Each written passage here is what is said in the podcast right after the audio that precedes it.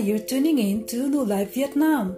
Today's message by Pastor Lap is Pastoral Chat number 3, Hearing Dilemma from 1 Kings 13 verses 1 to 34. Uh, catching up. Okay. All right. We come to the tail end of the year. Uh, I hope that you are on track. I think a lot of you are on track. A lot of you just a couple of days behind. That's okay. I think we have the um, uh, we have the the Tet, the Lunar New Year, so you can recalibrate.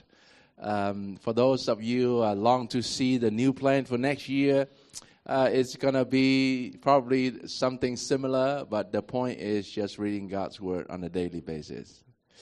Okay. Um, is there anything else I missed for announcement? Okay.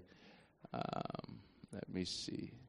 Oh yes, that will be the end. Uh, the end after the sermon, I will share quickly about some uh, picture information about Central Vietnam, and those um, uh, like a few of you asked, how can you help? Actually, some of you already made contribution to help, so we're waiting so for the information, assess the need, and um, and just uh, find a trusted uh, people there um, through some uh, contact I have, uh, because uh, just in case you know you you don't know, the local news reported that a lot of uh, scam being going around in the central part, you know, where disaster strike. Uh, people take, took advantage of, you know, some of the some of the help from the city, and they they um, yeah they mess it up, right? So the the police involved with some of that, and so I have to find some trusted uh, contacts so that we can be able to deliver to the people that they need, right? Okay, all right. We are on to the pastoral chat number three for this year. Um, two weeks ago, uh, we talked about trust issues, right? And uh, it seemed like uh, convicting uh, to many, right? And uh, I think we all have a degree of that. And uh, but the the key is awareness because awareness will, in a way that half the battle won already, meaning that you're aware that we have a church issue, and you um, the goal is to build first and foremost the trust the trust with the Lord, because sometimes we hear God's word, but uh, we agree, we um, we, but we just don't really fully trust His word. And uh, trust requires a risk, you know, some involves some risk. If there is no risk involved, which means that you're not quite fully trust the Lord. I mean, uh, when you, God said certain things that you and I must take a degree of risk in order to uh, do it. But this morning I got a story, um, you know, to tell you in First King. And um, but before that, can I just uh, share a joke? Joke aloud, right? you know, gentlemen, do you know uh, that uh, women uh, speak 30,000 words a day? I mean, the scientific report, I didn't make that number. And men, only 50,000 words a day. One five, 15,000. 15,000 word a day, which is about half, right? You know, gentlemen, you know why? Yeah, you know why? No? Because the lady needs to repeat things. oh, because guys, we have a hearing problem, right? yeah. Because they said one time and we don't hear it because we have selective hearing. We just hear what we want to hear, right? I mean, this is a universal uh, sin problem, right?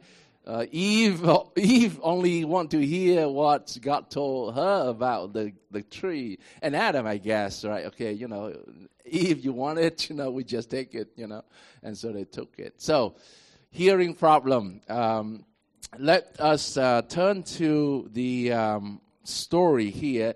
For me, this story is a bit intrigued and perplexed, and sometimes, you know, uh, I read so many times, and um, it's still perplexed, and sometimes it's scary, and I, you know, sometimes we don't know how to make of it. And I got, um, you know, a lot of people ask about, you know, when they read through the Bible reading plan and to come to this story, and they don't, you know, how don't don't even know how to make sense of it, right? Um, in chapter thirteen, um, if you uh, follow the Bible, I think some of the Bible have uh, the so-called the subheading, the heading, and they can put out just kind of a, a general guideline for us. Uh, but here, let me just um, for some of the tips, when you read the story in the Old Testament, uh, usually they always has, of course, all story have context. And so, and the story is sometimes a bit weird because we're not living in their world. And there's a distance between us, historical distant, timeline distant, cultural differences. And so what, the, the best way that we have to kind of uh, uh, allow us to enter into the world. And usually the story will will pull us in, if we say, you know. So you have to allow the story uh, to surface certain thing and kind of slow a little bit because you cannot understand the story if you read too fast. Okay, especially with the story in the Old Testament. All right, behold, a man of God out of Judah by the word of the Lord to uh, Bethel. Jer- Jeroboam was standing by the altar to make offering. And the man cried out against the altar by the word of the Lord and said, O altar, altar, thus say the Lord, Behold, a son shall be born to the house of David, Josiah by name, and he shall sacrifice on you the priests of the high places who make offering on you, and human bones shall be burned on you.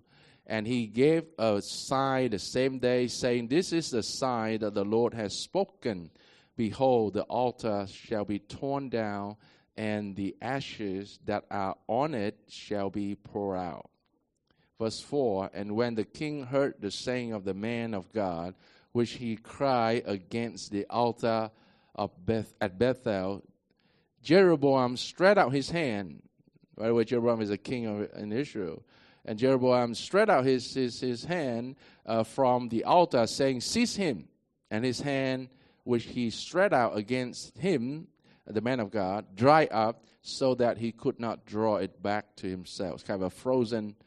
Uh, verse 5 The altar was also torn down, and the ashes poured out from the altar, according to the sign uh, that the man of God had given by the word of the Lord. And the king said to the man of God, Entreat now the favor of the Lord your God and pray for me that my hand may be restored to me.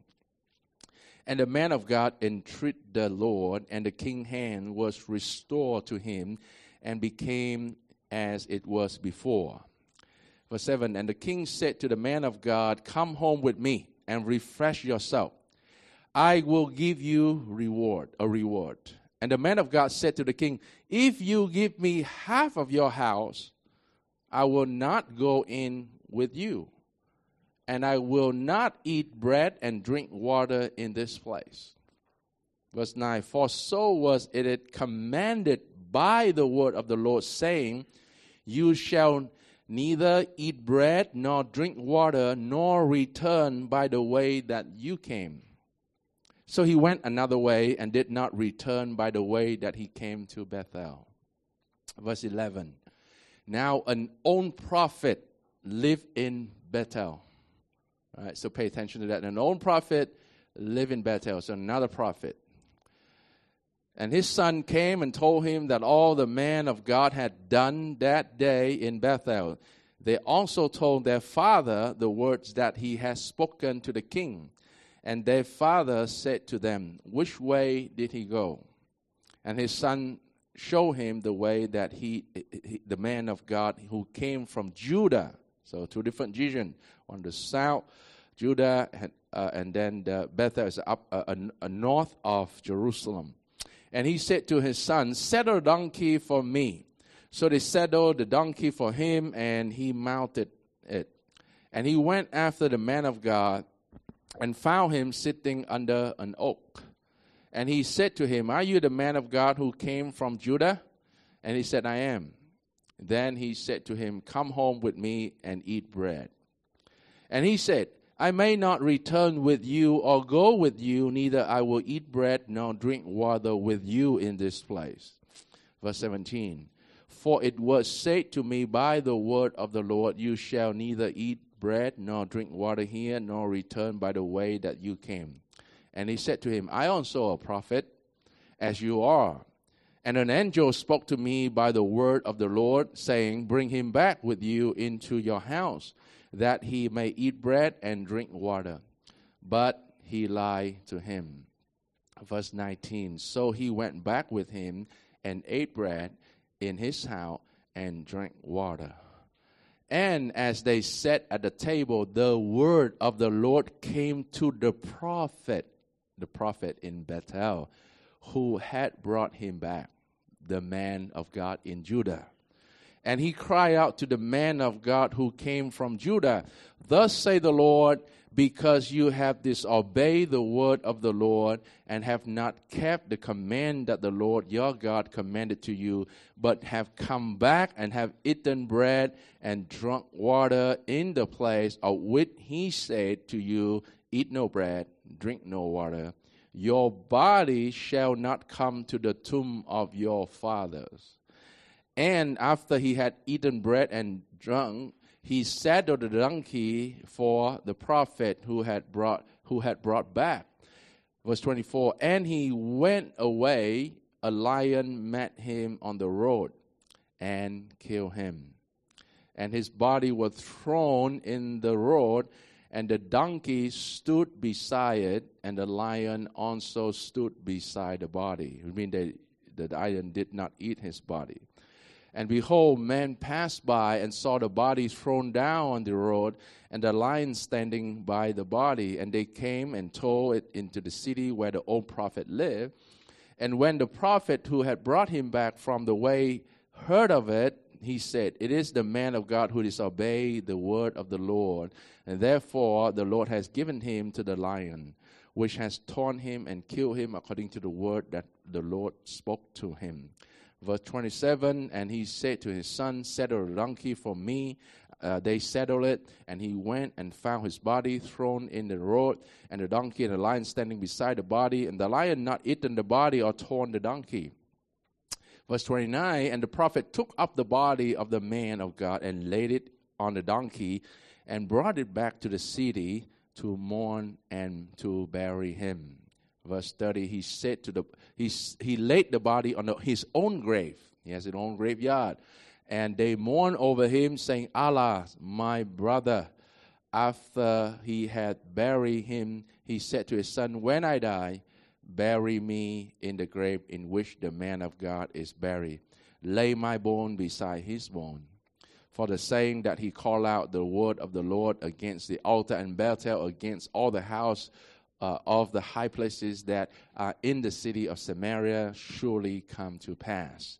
Verse 33 After this thing, after all of this happened, Jeroboam did not turn from his evil way, but made priests for high places. Again, from all the people. Anyone who good he ordained meaning anyone who has ability, he ordained the priest to be in the high, high places. And this thing, verse 34, became sin to the house of Jeroboam, so as to cut it off and destroy it from uh, the face of the earth. And uh, you continue to read other part of Kings, you can see uh, other kings will repeat the sin of Jeroboam, the sin of Jeroboam, the sin of Jeroboam. It's all like keep repeating so that the generation remember what kind of sin is that. In order to kind of a bit of context of the story, um, the end, the tail end of verse uh, of, of, chapter 12 give us a little bit of a context, but let me summarize for you. Meaning that Jeroboam, uh, they are descendant of Solomon, and uh, Solomon, because at the, at the tail end of his life, did not uh, worship the Lord, did not follow the Lord. So the Lord said, "I will, you know, divide your kingdom." And there will be a Rehoboam, and you know there will be tension between them. And uh, you know, as you remember uh, in the Old Testament, the worship center, the worship center must be in Jerusalem that were designated, that will be command by the Lord. So everybody who want to once a year, if they're too far, they want to come uh, to Jerusalem to worship the Lord. And here in Jeroboam, because of he afraid of people uh, that only come to uh, the house of Judah because they the 12 tribe, uh, the 10 one, the, the 11 one follow Jeroboam, but Rehoboam in Judah, and uh, they have Jerusalem and uh, Jeroboam the king uh, of Israel because they divided. So want afraid that people come to Jerusalem will worship there, and of course there will be uh, follow the king Rehoboam. So Jeroboam had an idea, like let's uh, make another worship center. Uh, that in, in Bethel, so that people can uh, just easily worship and so that that that divided and so this is why the god sent the prophet or said a man of god when uh, the phrase the, the man of God, a man of God can be, um, you know, usually a prophet uh, that will speak God's words. Unnamed, we don't know his name, but God sent this prophet to speak to um, uh, Jeroboam. I remember also right after um, uh, Solomon died, uh, Rehoboam asked the council of uh, his father cabinet and say, you know, give like, hey, how can I treat these people? How lead? And the, the older folks council say, you know, treat them well. You know, this is your father. You know, they already put a lot of loads on them, unload and reduce. Uh, but then also say, okay, give me three days, and you know, I will seek another younger, the peers council. Uh, my buddy should, you know, give me some advice. And then Rehoboam in in in the in the south, uh, in Jerusalem, and then he seek the younger council guys, the buddy, and then they say, no, no, no. You want to show them, you know, you are king. You want to show them double, triple the way that Solomon treated them. Just put a heavy yoke on them. They will respect you. So sadly, Rehoboam follow the younger counsel. They like their buddy advice rather than his dad, uh, you know, counsel, uh, counseling cabinet. And so at the end, that's why the people of Israel rebel against Rehoboam and follow Jeroboam right? So that split the kingdom. So Jeroboam's sin is that he worry now that people still come to Jerusalem to worship God there. So he made Bethel is the second center. He made another one also with a golden calf. So he just put an altar there and people can easily worship because there will be no temple like in Jerusalem. So this is the kind of context here. So God sent the man to speak to the king, Jeroboam. Yeah, Right? This is what the Lord said, the altar, because he kind of, uh, uh, in a way that he, his sin is idolatry. He, he, he, decided himself, I can appoint priests, I will put uh, offering sacrifice. Usually it has to be the priest or the Levite right? That's by the command. But he said, I'm king. I just do anything I want. I mean, I just put altar. I sacrifice my own animal. Uh, I just, anyone who seem like have a, you know, don't have to be from the Levite, have ability, just appoint to be a high priest in the high places. And so he ignored all the command of the Lord.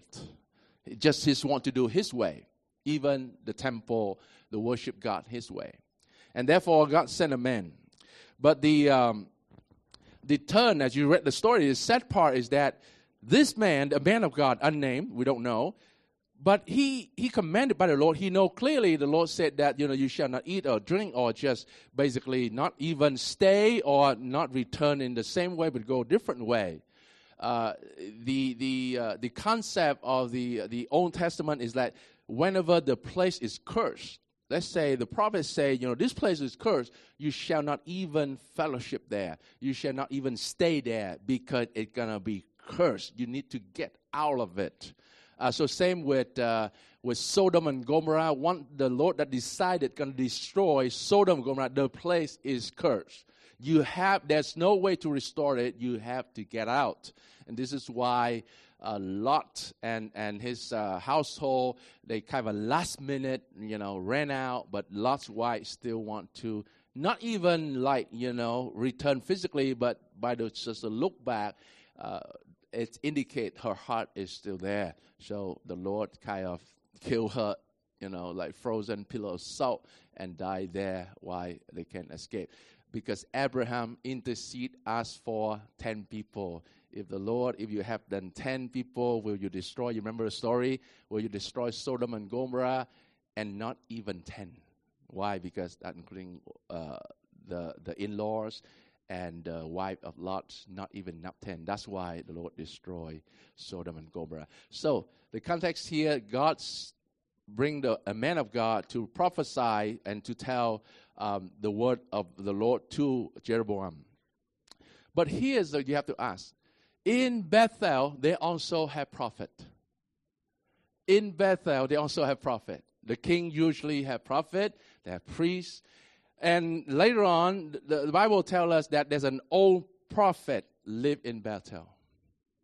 But it seemed like this guy did not rebuke the king for what he did because the, definitely the king did what was wrong set up another worship center sacrifice his own suffering doesn't need the priest set up high places mean there will be idol there will be different things so the, the uh, maybe, uh, maybe not just one maybe a few prophets live there but they've been saturated in the situation that they no longer have the sensitivity of the word of the Lord that speak to the king directly, rebuke the king. It's the same why you read in the, uh, the story of uh, Sodom and Gomorrah, uh, uh, uh, Sodom and Gomorrah, that you see that people they do such a terrible act. As a reader, we read and say how things happen and people still okay because they have been seeing around them so common. Nobody has anything that use the word of God to read them because that's normal. And so God used a man from Judah to go to the north to tell the king this word. And then the king kind of want to seize him and want to kill him. And then, of course, God showed a sign. This is a man of God you cannot touch. And then his hand frozen. And then the king repented, said, "Look, look, you know, come to my place. You know, maybe, maybe be my advisor. Stay with me, and then I will, you know, give you my house. Half a house, mean half of his his kind of kingdom. You know, quite important, you know, role. And so, like, try to say, hey, don't don't go anywhere. Just stay with me. This is, I think, you're a man of God. But the the, the man of God clearly said that, you know, no, the Lord commanded me not to stay, neither to drink, eat with no fellowship with you. This is a, like, you know, a big insult. Like the king, the thing about the president sent you letters, invitation. You can come to my place. You meet in my cabinet. Uh, and then you know half of the things that you see I have it belongs to you. Just stay with me. And then, if you still have the zeal, no, no, because the Lord told me so, I will not even eat with you. Even if you give me half, I don't care. I'm going to go because I just need to say what I need to be said. And the Lord commanded me. So it went away. The, the, the, the turn, the twist of a story is uh, interesting where another old prophet that arrived, and uh, for whatever reason we don't know, we don't know, it kind of like entice him say, hey, look, you know, I'm also a prophet and an angel. Of course, the Bible, as a reader, we know, as a, as a character in the Bible, the man of God, he didn't know that this guy lied. As a reader, we know that. So they say, you know, uh, come because the an angel told me that you come. So here, you know, the prophets has a kind of a hearing dilemma. Like, yeah, I heard the Lord clearly commanded me three times. So the Bible can sometimes you read, repeat it three times, or you know, sometimes you feel like a bit boring. I mean, I just read that, why I need to repeat? Because it's emphasized that the word of the Lord is so clear and emphasized to the, this man of God. He heard it, he repeated himself one time with the king, uh, he repeated to the, uh, the old prophet in Bethel again, and yet he followed the guy, came back to his home, fellowship, meaning eating, drinking. And then the irony is the word of the Lord did not come to the man of God, just disobey God's word. Came to the man that had been so called lukewarm, did not hear the, the word of the Lord so long, make up lies, say the angel. The word of the Lord came to that liars, to the, the man, the, the prophet in Bethel, and tell the man of God from Judah and said, You just disobeyed the Lord. And this is going to happen to you. You're going to be punishment. And, uh, and the curse that you cursed in the house of Jeroboam in Bethel is now to be on you because you just disobeyed the Lord. So the curse will be that the lion, you know, will kill you and yet, by the mercy of God, his body remained intact. Because in the Old Testament concept, the body, body been being torn by animal, it's just like in the best state because they treasure the body. They don't want, you know, or you die in the war, you, you know, you got beheaded or the body is not remain the same. Uh, it's kind of a curse. And so, uh, but the, the, the picture is uh, of, also perplexing because the, the lion just killed and they're just staying there. And the donkey is standing there. And so, kind of a subtle analogy or metaphor, the writer want to give the picture to the reader to understand the state of Jeroboam, the king. Uh, the king almost an animal, uh, donkey. Um, the prophet, uh, the prophet died because he disobeyed the Lord, and the lion, you know, at least he can be merciful, not killed. Uh, I mean, maul or eating the body, and just kind of a, you know, kind of a message to Jeroboam and his cabinet. At the end of the chapter, Jeroboam still do what he, you know, he want to do. He's seen it. He, he know it. He know the man of God. He know the story, but yet he still want to do what he want to do, which means set up all the high places, set up all the priests. This is so severe in the Old Testament concept because why? Because the the God already clearly instructed only uh, the Levite only that Jerusalem. So he disobeyed the Lord. Now, here are a few points that I kind of draw out from the story for us. Number one.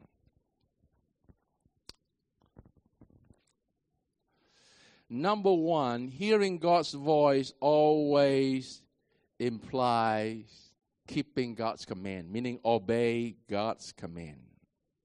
Are you still with me? Hearing God's voice or hearing God's word does not mean that's for our intellectual nourishment. It's not like uh, we know mathematics and say, yeah, 2 plus 2 is 4. We agree, we do a test, we finish it. Uh, but, you know, if we, we, we don't believe it or we don't live out the way 2 plus 2 is 4. So hearing God's voice always implies keeping God's commands. So the man of God that in the story he kept the command in the first part. I mean, with the king, because he just, you know, just declared the, the curse and, you know, punishment of the king. But then he kind of, uh, you know, let his guard down with a fellow prophet. But he must ask why God sent me from Judah to the north.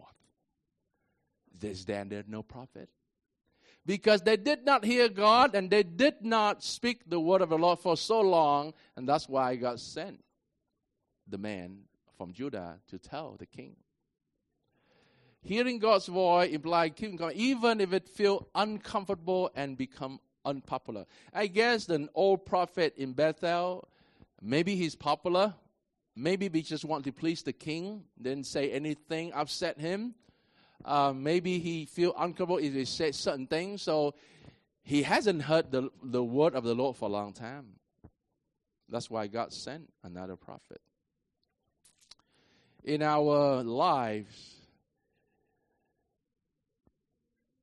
hearing God's voice is beyond agreement and wow.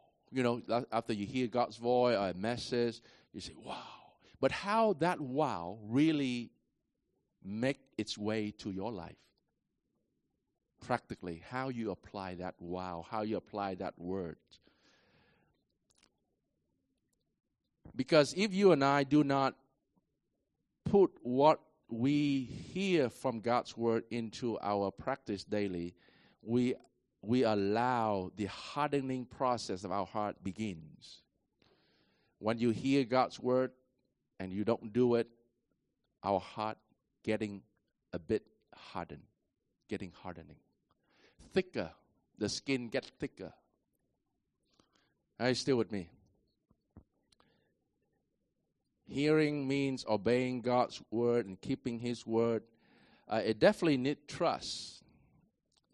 If you have trust issue, you will ignore it because you know I'm not sure. You know the word is for me, Lord, um, so I will not do it. Think about the command of the Lord to love the Lord our God with all our heart, with all our mind, with all our uh, soul, with all our strength. Maybe many of us do not have problem that we love the Lord our God with our heart.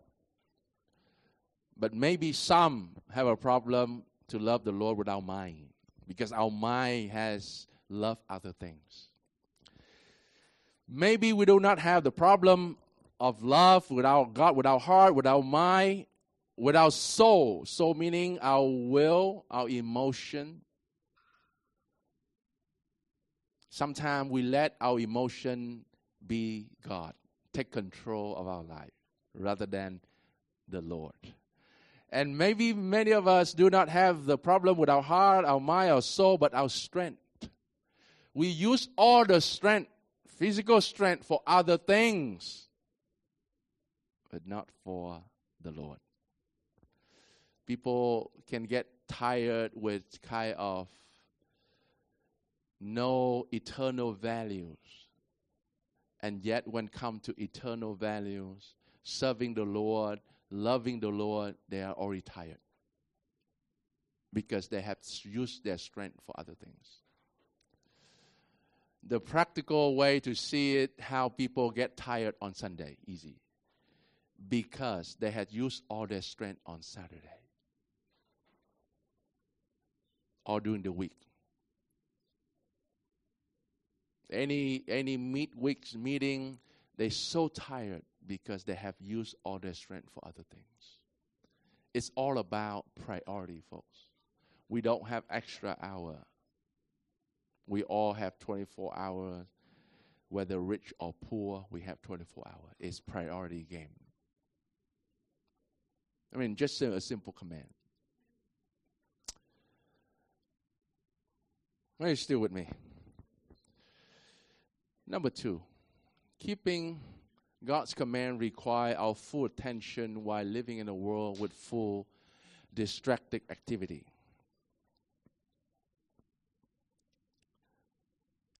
Full attention, living in a world with full distracted activity. I mean, the prophet, uh, the the man of God, he heard clearly. He came all the way. It's quite far. He came all the way. He know that he's not supposed to be there, fellowship with the king. He reject the king offer. However, he accept the offer of another old prophet in Bethel. He said, "Okay, this is my buddy. You know, like you know, I can I can get along." And then he he kind of lowered down his guard, and then he he sinned because a lot of distracted activity in our lives, sometimes that those extractive activity will not allow us to hear God's voice clearly. It can be food, it can be party, it can be indulgence. In anything that you like, you passion about, it could be your dream, it could be your your your goal setting, it could be anything that we set above God and the Bible call it idolatry. Idolatry begins from the heart. Jeroboam began in his heart and say, I want to be king in Israel. Therefore, I decided this is the best strategy that the worship center must be in Bethel. Doesn't matter what the Lord say, but I decided I will be making the center worship the most uh, common sin of all man, mankind, humankind, is that they make themselves the center of worship. They worship themselves. without knowing God, I mean, general, you talk to anyone, they say, I decide my life. I have my dream. I will take care of it. I will control. I. You have to do it. I. It's I, I, I. That is the universal sin because men want to make themselves the center of worship instead of God is the center of worship. And therefore, if you still hear the voice I, I, I, the God will be very small, almost like just your supporter. You know, Jesus just become your supporter. Jesus has become that those fan. Jesus follow you and not you follow Jesus. God will, will like a bottle in a genie. When you need him, you touch it, he comes out. Sometimes we use God and we never want to be used by God. Because the center of our worship is I.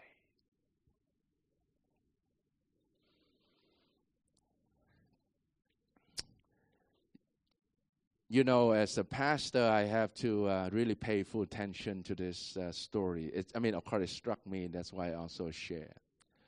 You know, 52 Sundays a year. I know, you know, humanly speaking, I if I have a street mart enough, I can make my 52 Sunday, I can make you happy. Not difficult. I can make you feel happy and pleased. You can just, you know, do a, much about your life and however you do it, you'll be happy. You'll come to church, you enjoy.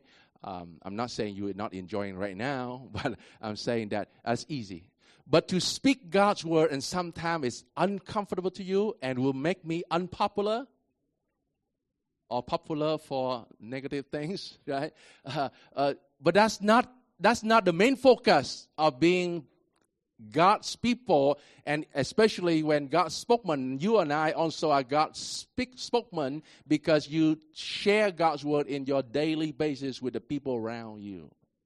And so I can really can make that, you know, like the old prophet, just like, hey, you king, you want to do whatever you want. Today, the customer, whoever pay is the king, right? And therefore, uh, the, uh, whatever the church structure, the government, like they have a CEO, the board, and will usually tell the pastor what to say. And they do statistics, they do market survey, they do marketing, all the concept. They operate the church as a corporation, and so that the message is market driven. At least I'm responsible before God that the message I'm going to share with you is not market driven. It is Jesus should be the center of our worship, and sin need to be purged by at the cross. So sometimes my message is not comfortable and will make me unpopular. But that's not the goal and the aim of my life to be popular. A lot of distracted activity that sometimes pull us away from God. My last point. I have more things to share in the last point. Now come to the difficult part. When we hearing a conflicting voices, even good one, right? What we should do. The solution is stick to God's command and call to our life. I mean, the prophet sent by God from Judah, he heard, he know, he know in his heart but for whatever reason, at that moment, he kind of like, okay, a fellow prophet came all the way, and uh, he said an angel, you know, spoke to him, and I shall eat with him. And then he just, you know, followed him and went home and ate and broke the Lord's command.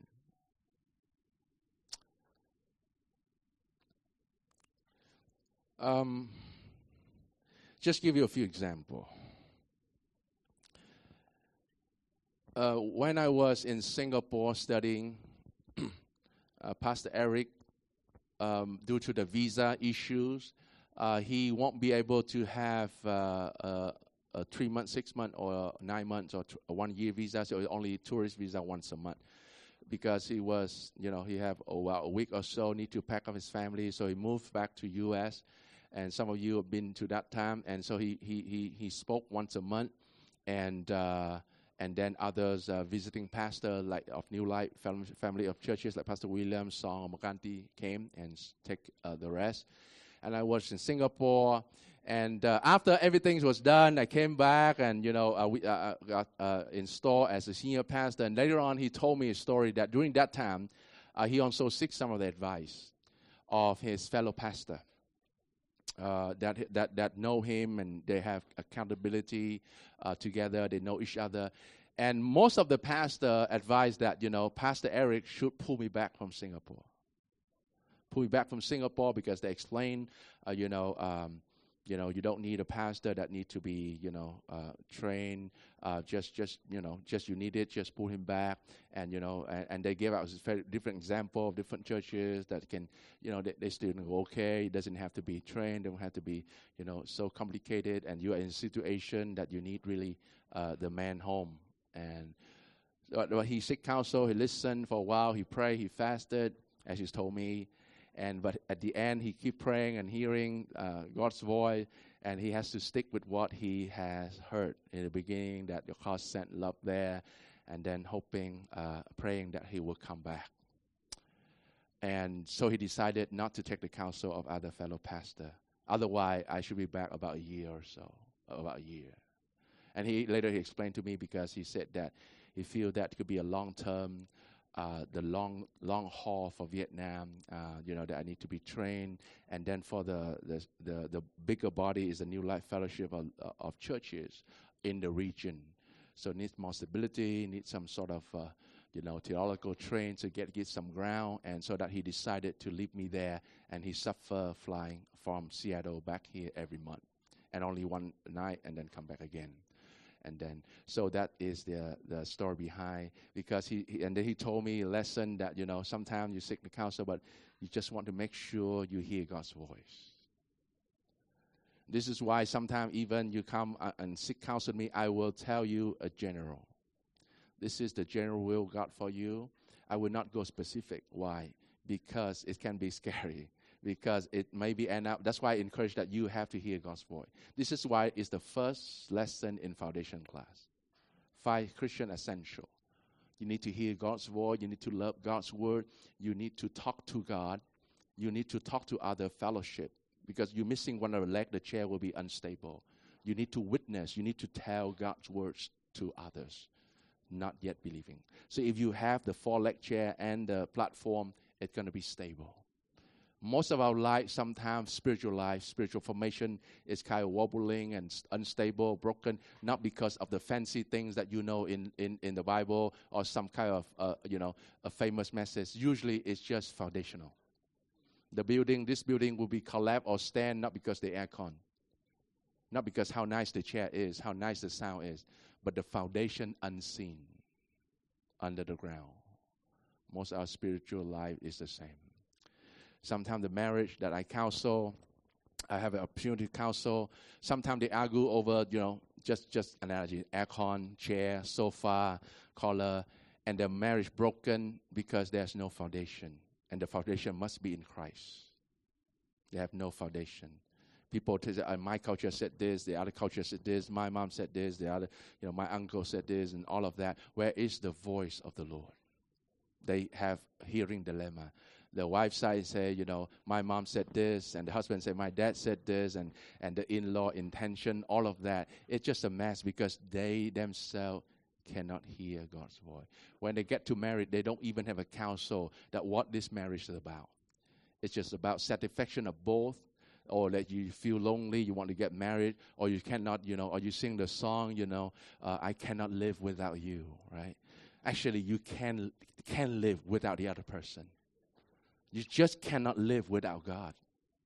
You and I cannot live without God. If you don't come to that grasp that we cannot live without God, without Jesus, if you say, ah, not quite sure of that, then you have church issue because you don't even, we cannot live without God, but we can live without the other person unless God bring that person in our life, and that person is not our God, and that person should, should not be the center of our worship. And some guy, guy, gentlemen, sometimes you know you've been you've been what what call be single for long, and there's come a moment, a beautiful young lady, and say this is it, and you feel like desperation, and you don't feel like okay, should, should grab quick, otherwise gone. You know, it's like market driven. If I don't pitch this high, the other guy will pitch higher, right?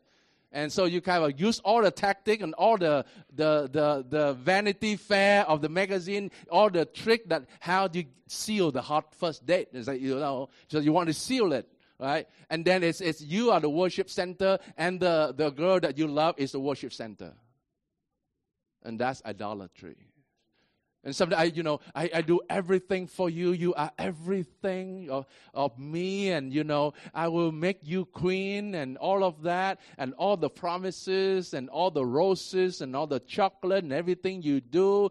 Buy a bike, buy a car, promise a house, whatever that is, you know. And then you pitch high to get one. Sometimes, you reality is different things, right?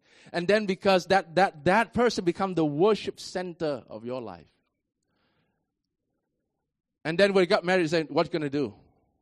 Well, after the first year, they enjoy each other, honeymoon. Uh, usually I said honeymoon, then a bit darker moon, then broken moon. By third year, blue moon. Once the blue moon. and then they, they don't know what this marriage even about.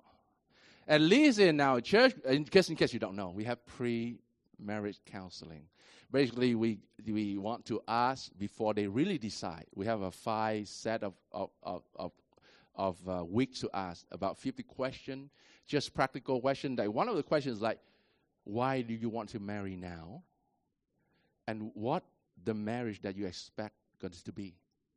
Because sometimes the the guy about marriage have different idea, and sometimes the girl have different idea. This is his dream. This is her dream. The dream of his is like here, and the dream of her is like here. And then they want to get married. So where did they go? They go maybe some here and some here, and then they split somewhere. This is a practical question. Because unless you say, if the Lord bring us in and we united, we become one, we have one mission, we worship in one place, we will do God's will for us because we are one. Not like hey, you know, after, you know, Eve, you do your own will, I do my own will. I do my thing and you do my, your thing. And, you know, you worship here and I worship here. Cannot be. And if, if, if they don't settle the principle like, hey, the guy is the head of the household and therefore he must lead. If you don't know how to lead that time, learn to lead. lead leading in God's in God's terms is very easy. You know God. You know the Word of God. You speak the Word of God boldly. Doesn't matter whether the other one like it or not, but you speak gently with love. You lead with care, and you speak God's Word using, you know, God's Word, not using other paradigm. Even non-believers, they, they understand that if a husband take a job, move to this country, the wife will follow. But sometime the wife said, No, I want to stay. And the husband, Okay, you want to stay? You do your thing, I go. One year, maybe okay. Two years, okay. Three years, maybe not okay. Relationship begin distant, and this guy over here has other relationship, and over here different relationship. Happen all the time. Sadly, I just counsel uh, a couple, uh, been an old friend a uh, long time ago, and she uh, just called me and said, you know, can you meet me because, uh, you know, uh, my husband that, you know, is from your church before. I said, really? I didn't know him. I said, uh, yeah, 20 years ago. 20 years ago. And he making a mess. So because you introduced to me, say, no, did I? did I? I wasn't a pastor yet at that time, right? I was, I was like coming on Sunday, Pastor Eric there. I said, did I? I can't remember. And one thing in my life, I never, I never want to be a matchmaker. I never. Unless I mistakenly, I said something nice about him, maybe. Uh, boy. And they, uh, and then she said that uh, he making this mess. I said, oh, that's serious. I said, the best thing I can do is just meet, you know, and then whatever word of counsel I can give you. Uh, but because, because this guy found your church, and he make this, this, and this, and this, and this, and he create this mess, and say, I'm not sure even he Christian, but I mean, but say, you know, because uh, in that time, he, he was still going to your church, but then he saw me, uh, he attracted, and he wanted to get with me. He ran over, and then he left your church, and then that he went to different religion with me, and then, uh, you know, and uh, but he always uh, missed uh, his God there, but then he follow me with religion. But now I think now it's the time that we separate. He just go and follow his God, and I do my own thing. So basically, they want to separate divorce because of the they just call it an affair, but it's a involve adultery and so on. Um, you know, also another story that um, in this church, as you might know, our principal, like when Pastor Eric decided, or the church decided, sent me there to Singapore. Other churches said, okay, you try to suffer, you just study there three years, and you know, and your wife staying here. Uh, this church and this Pastor Eric say, no, no. Uh, if we don't, uh, we don't send as a family, we don't send. But we have to find a way to send as a family uh, his wife needs to follow him, and that's just a blessing for me because I, I know it's some of our classmates uh, they suffer because they married but they here alone. Uh, temptation comes. Um, you know, those who are working here, I know sometimes the economical reason that you have to be here alone. But one month, two months, six months, I always advise those like, okay, stay here. Say one year is already a mark of danger. You need to talk to the company or work away out and bring your family here, bring your wives It's not good, especially in Ho Chi Minh City. It's not good for men to be alone, especially married men.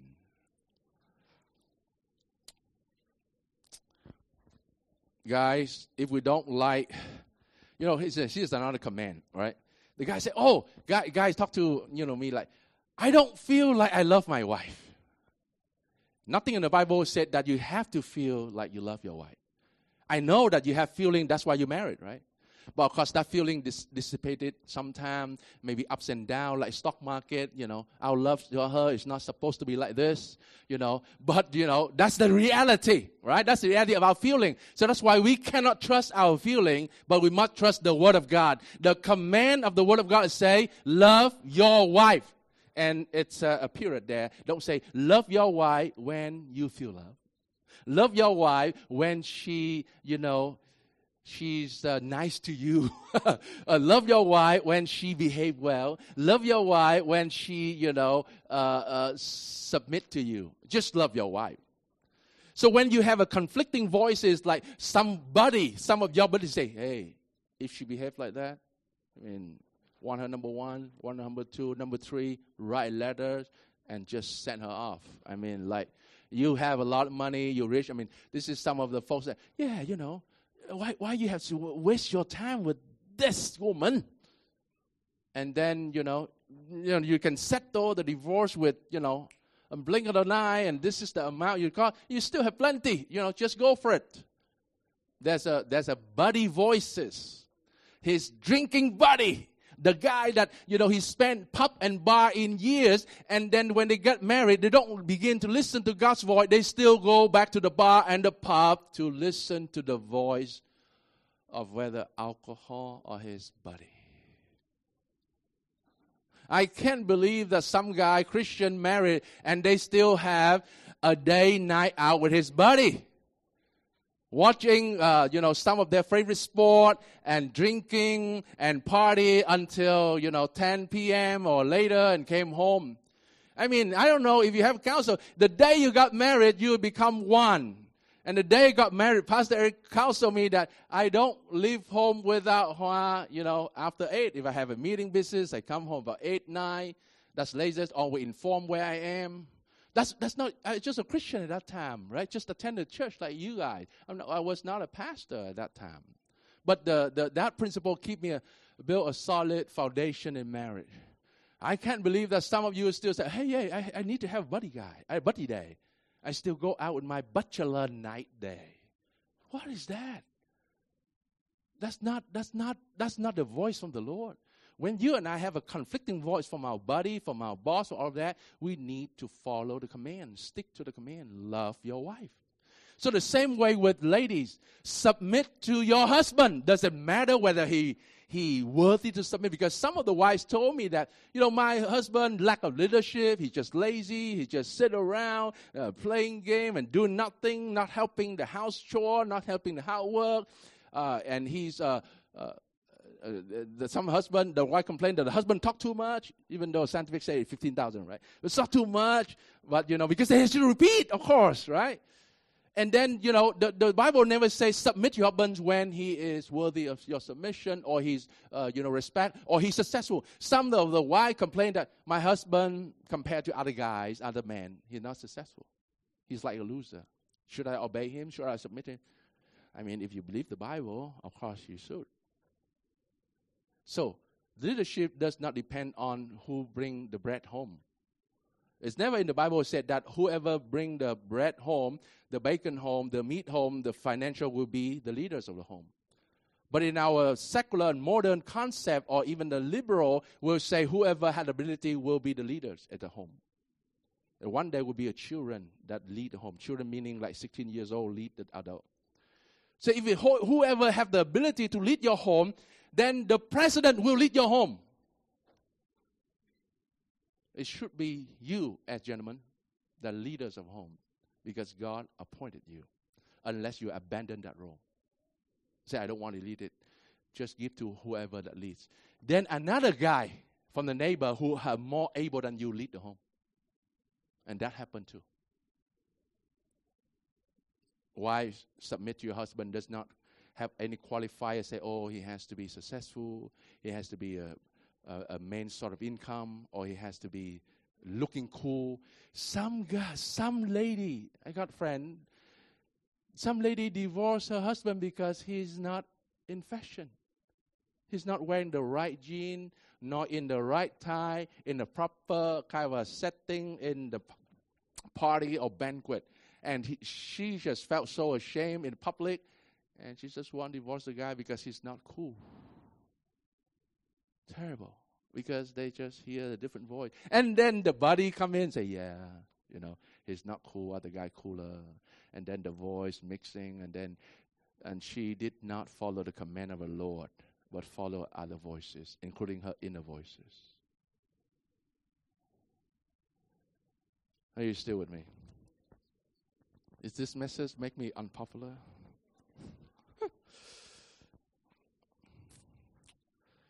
Children, obey your parents. There's no qualifier. Oh, my parents don't understand Instagram. No, my parents don't understand social media. They don't use the lingo that my buddy use in friend. Uh, you know, they, they will come home and they just, uh, uh, you know, they, they, they don't, they're not like my friend. Of course, they're not like your friend. They are your parents. and they sometimes they tell you what to do if you're under 18. Yes. So the Bible said that you obey them. All of that, obey, submit to the husband, obey the parent. I'm not talking in a specific situation about physical domestic violence. I'm not talking about that. I'm not the husband that come home and punish the wife in the face, put the gun in her head, and try to kill her. Try to, that's different case. That will be have to inform the authority, the police. That different case. I'm not the children has to suffer and not tell others, uh, other grandmother about if any uh, abuse, physical by the parents, physical abuse, emotional abuse, manipulation, or sexual abuse. You need to inform others. That's that's a different story. I'm talking about a general a family, the children must obey mom and dad, whether whether they are not yet believer or believer, because that the Bible tells so. So I got some family come up, they're not believer, but I say, you know, children must obey. But I say, my dad, my dad, you know, he's uh, he's uh, alcoholic. I, I don't care of him, and, and not, you know, he, I not respect him, so I don't obey him. O- obviously, the Bible is for God's people. You cannot bring the Bible and tell unbeliever, this is what God says. Say, Who's the Lord? It's exactly like Pharaoh. Who's the Lord? Why should I listen to him? So this is always the Bible for God's people. So we are privileged to have God's word instruction for us, even though that's how uncomfortable we are. Are you still with me? When we hear a conflicting voices, even good ones, stick to God's command, call to your life. For example, you know, sometimes I have a moment of, of, you know, like, I don't know if midlife crisis or not, but I mean, like, a moment like, you know, what should I do in the next 20 years? I mean, a moment like, you know, I can I think about you know a very nice place, either Europe or you know or USA, uh, Australia. You know, just go there, invest in this land by the lake. I kind of retire. I get my boat out and I do a bit of hunting. I just chill, and you don't need to worry about that. I have an early retirement, and your life is beautiful, and all of that. I have all of that dream. But the question I should ask is that the calling and the command the Lord for me? The most challenging part, if not that I learned a new word yesterday called pipe dream from Peter. It's like not, not realistic, but it's realistic because even you can do it. The challenge for Jesus when the devil challenged him, if you are the Son of God, the key the, the, the Greek there is sin, you are a son of God. I mean, since you are the son of president, just show me your power. I mean, definitely he can show it, but he say it is written, it is written, it is written. Because the, the devil challenged right his ability to be God's son. And oftentimes our temptation is that when we can do it, that's where the temptation is. Not that like something that you cannot do it. When I was a child, I have a dream I want to become an astronaut. Like floating in the air and looking around the star. Uh, I don't think it's now realistic. I know, right? But but you know, sometimes even we have dream in life, we have to ask, is that what God's want for you in life? or just that what you want and tell God to do it for you. And sometimes you and I have dream and we attach God at the end to make it spiritual. I have this dream and God, can you just tail back of my, you know, eh, go back and I tell you what to do, God. I want this, I want this, and then you do it. Are you still with me? So I have a reflection question for us. Last one. Number one, the man of God should ask, why he's here? I'm from Judah. Why am in Bethel? Yeah, God told me to tell Jeroboam. Okay, I just told him. God told me that I should not fellowship with him. I just returned the other way. Okay, I did. But then he fell at one of the religious folks that being around in the region for so long and kind of put him into lose his guard. Sometimes we forget what I, we are here on this planet Earth because we're being surrounded of people just care about the concern of this life, where to eat, what to wear. And the Bible said that you worry so much about what to eat, what to wear, where, uh, how, how about the, this business, how about success, and you forgot that God provide. What is the ultimate vision of your life? Why are you here on earth? I ask myself that question. And it's a question for you to reflect. Why are you here in Vietnam? Why are you here in Ho Chi Minh City? I know some scenario you have to bring not only food for yourself here, but sometimes food for your back home. I know that you need to support certain back home, but I tell you this: unless that person is disabled, unless that person is you know, incapable of doing anything. You need to train the back home, learn to work. You will help when they need help. You should not create the dependency or codependency unhealthy that you are expat and you are Vietnam, you're supposed to be richer than them. Tell them the richness of God. They need to hear God's word and need to grow up. If they need help, you need help. Otherwise, you will be enslaved and tired of your life for the sake of bread, water of someone else, and you never sent the call of God in your life. Because the where and the concern of this world. The second question you need to reflect on is what did God call me and or tell me to do? each of you need to hear directly from God. What God asks you to do. If it's the job that you have, do it with joy. If you crumble and mumble and, and complain about your job, maybe should not the one that you are doing. Ask God to provide another one. Ask God, what I'm doing the job meaningfully, purposely for your kingdom. Is this life is about me or about you? Am I the worship center of this life or you? And what you want me to do? Not that I want you to do what I want, but Lord, here I am. Just tell me what to do. Some of you quite have a clarity what you want to God want you to do, and I can see big difference in your life. I can see people doing for society odd job, sometimes even cleaning the restroom. Sometimes they do such a joy because they know they're doing for God.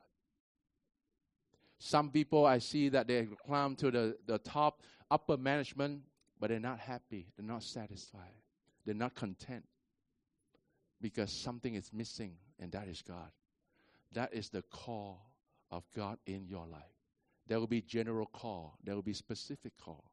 The general call in our life is that Christian, we want to know Him and to make Him known. And you read the Bible, you want to be about, you know, share the good news. And the foundation is there. You need to hear God's word. You need to love God's word. You need to speak God, uh, you speak to Him, and you speak to other Christian, other fellow believer, and then you need to testify God goodness to you, to others.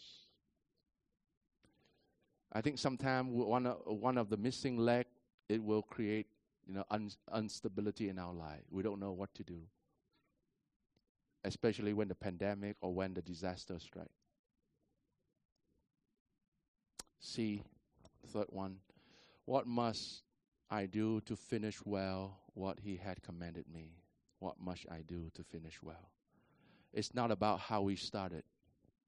Starting is important. It's a good give us a good a head start, but how we finish it. Doesn't matter how I started, you know, and become a pastor, how I finish and you know end well.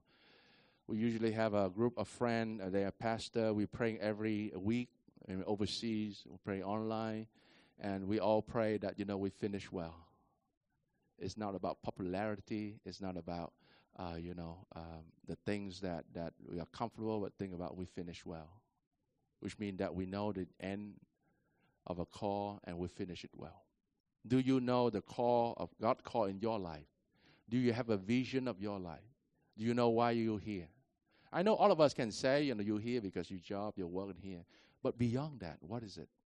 Beyond that, what is it? Why are you here? I can't answer that for you. But I know why I'm here. I'm here, number one, because God called me here and to pastor. I'm a Vietnamese, uh, and I'm, I'm the host. I'm your host. I'm a country, so I want to be a good vessel that can help you to grow and, and, and flourish here in God's will. In God's will. And what that is, you need to figure out.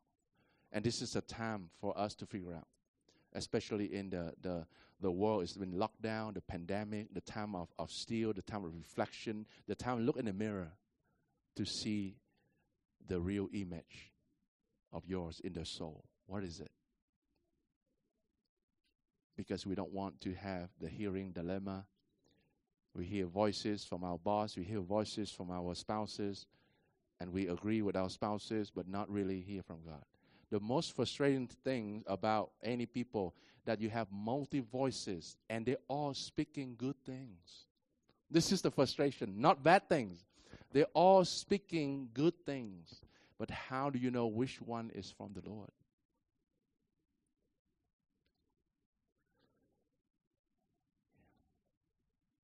Let us just spend uh, five minutes of reflection.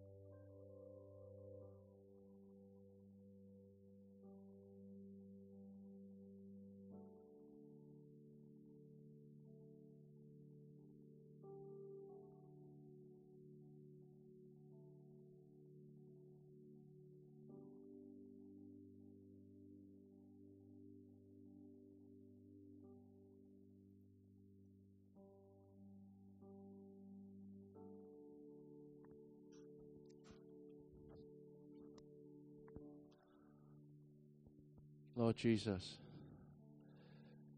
Lord, we know that you are speaking all the time, but whether we are here or not, most likely reflect the condition of our heart, the status of our mind, and even the strength. Sometimes, Lord, we said that we want to love you with all our heart, with all our mind, with all our soul, with all our strength. Maybe one of those things that sometimes fail us in loving you. Loving you meaning we love everything that you have said about us, about sin, about marriage, about relationship. We love everything you said that even sometimes is uncomfortable to us. And sometimes if we decided to follow your will and your way, we'll become unpopular. And Lord, hearing your voice always imply that keeping your command and you, from story after story after story in your word, in your Bible in your word that say show that obedience is far better than sacrifice. And Lord, we want to be the people that we pay full attention to your voice.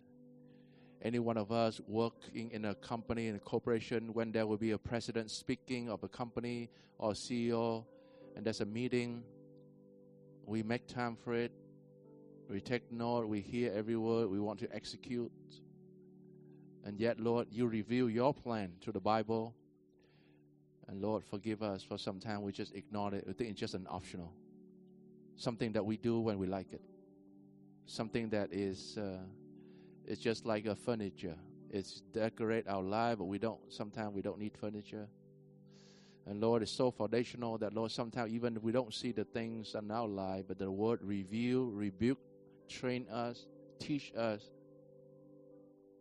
to be in righteousness, to be godly.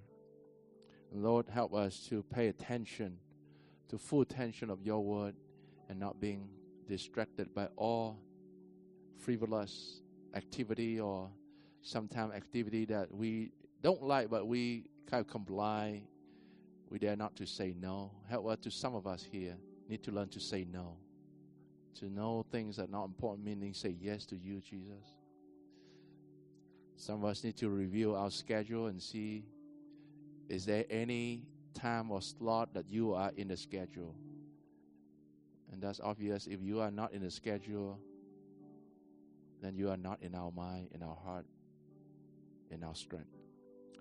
And Lord, every day we face with uh, different voices. Sometimes all of them are good, even sometimes great. But the question we should ask is that God idea? Is that God voice? Or somebody just want? Sometimes we just desire. Or sometimes out, out of our covetedness, we just want to be like someone that we admire, aspire, whether in a business term or in art or in school, in career, in success, all of that. Lord, help us to ask, why are we here?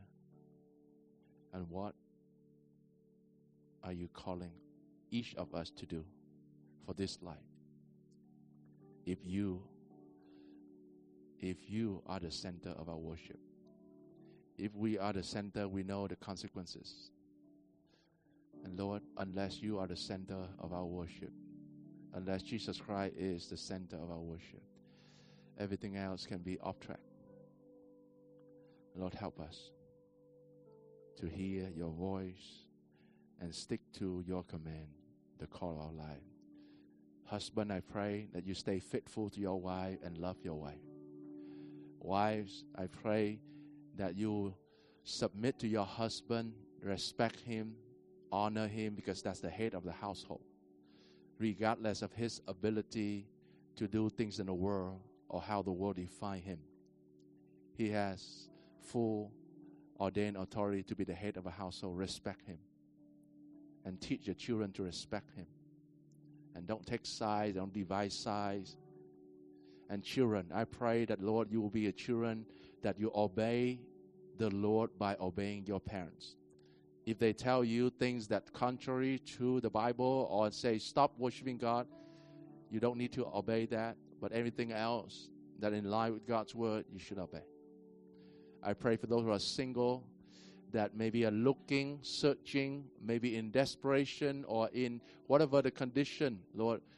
I pray that, Lord, a single one will fix their eye on you, and you are the center of their worship. Undivided attention, uninterrupted attention relationship. Regardless how beautiful, how handsome someone come into their life, their eyes still fixed on Jesus. And the other person come with joy, they're gonna serve the Lord together. Not like serve of each one needs or dream, but serve the Lord together in the call that they are entering into a marital covenant. That is for life and eternal. Lord, we thank you, Lord, for every children, everyone here, Lord. Help us, Lord, to hear your voice daily, if not weekly. I hope there will be no one hear your voice on a yearly basis. Should be daily. And that's the compass of our life. Thank you, Lord. In Jesus' name we pray. Amen.